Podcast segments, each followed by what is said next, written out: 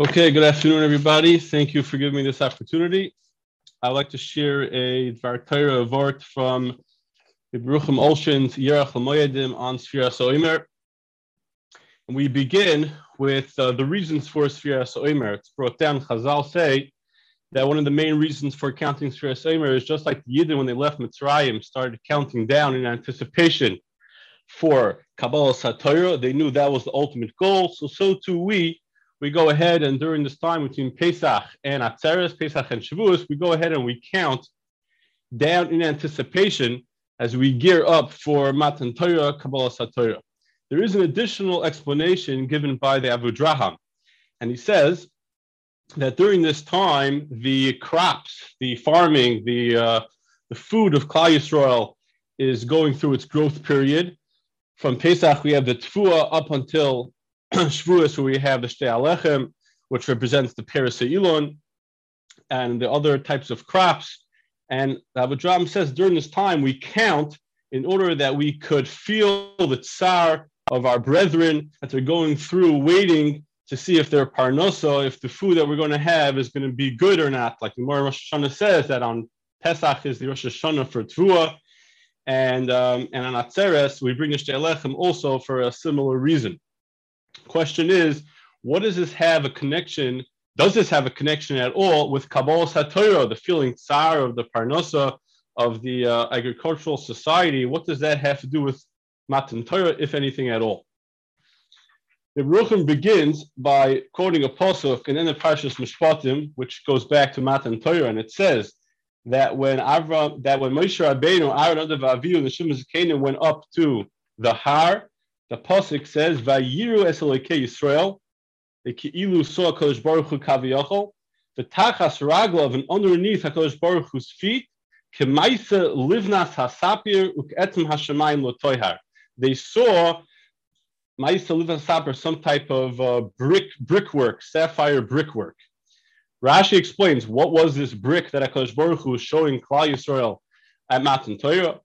Rashi says that he Hakadosh Baruch Hu was showing them that he always had this brick in front of him while they were in Mitzrayim, so that Hakadosh Baruch Hu could feel the pain, the tsar of the shibud along with Klal Yisrael. So he could really show them this concept of noisei ba'ol chaveroi, this concept of feeling what it means, the pain of another yid, of another Jew, and not just that we think about it or we feel bad about some other person's troubles, but rather some type of deep feeling that we have to have um, for another Jew. And HaKadosh Baruch Hu showing this, we have to emulate HaKadosh Baruch Hu. Baruch Hu showing this concept of feeling another Jew's pain at Matan Torah. The question is, why was Matan Torah the opportune time, or why was it important that at Kabbalah Satorah, HaKadosh Baruch Hu show them this concept of Noisabel Chaveroi?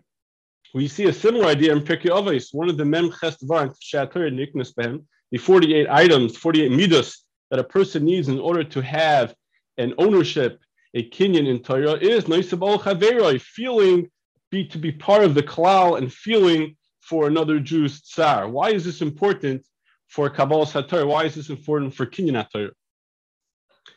The, the Torah tells us that Torah tziv alonu Moshe Moyasha kilos Yaakov. The Torah calls um, Torah Torah tziv Moshe that the Torah is not what we would call a Yerusha, but rather something we would call a Moirasha. In English, we will loosely translate the difference as Yerusha is an inheritance and a Moirasha is a heritage. What is the difference between an inheritance and a heritage? An inheritance, an inheritance is something that's passed on from generation to generation, but when a person has it, inherits a piece of land, he can do with it whatever he wants. He could farm it, he could sell it, he could gift it. He could be mafkir. He could do whatever he wants. It's his as a yach, and he could do whatever he wants with it. A heritage is not an intrinsic item. It's something that something that somebody is born into, and he can either choose to be a part of it, be a part of that heritage, tradition, whatever it may be, or he could say, "This is not for me." Torah is a heritage. It's something that we're each born into, each, each something that we have within us, and we could choose. We could be part of this in this heritage, by working on ourselves and being koine to the Memches or we could say it's not for us. But the concept is, is that a heritage, a key part of being a heritage is understanding that it's not made up of a group of individuals. It's not a bunch of individuals coming together as a partnership. Rather, it's a tzibor. It's a one unit, like a corporation. And in order to be a part of that tzibor, in order to be a key component of that, a person has to care about it. A person has to feel it, and he has to care about all those who are part of that tzibor. If he's not, then he's not going to be part of that heritage.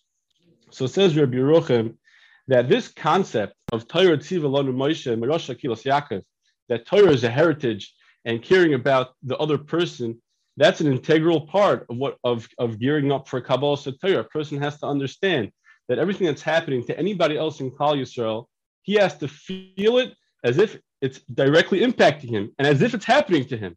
And that's why HaKadosh Baruch Hu chose by Kabbalah Torah to show us the Lidas HaSaper, to show that when we were in Mitzrayim, I cared about you as if it was myself, Kaviyachul. And he showed us that this is a key component to being part of the klal, of the marasha, of the klal that's now going to inherit, now, now that's now going to accept, accept the Torah. You see a similar idea that HaKadosh Baruch Hu came down to Moshe Rabbeinu and revealed himself to him for the first time in the sneh. Why did not the, a thorn, a burning little thorn bush, very small, it's full of thorns. Why was that? the bush that HaKadosh Baruch Hu put himself, his Shechina into, and not some nice tree.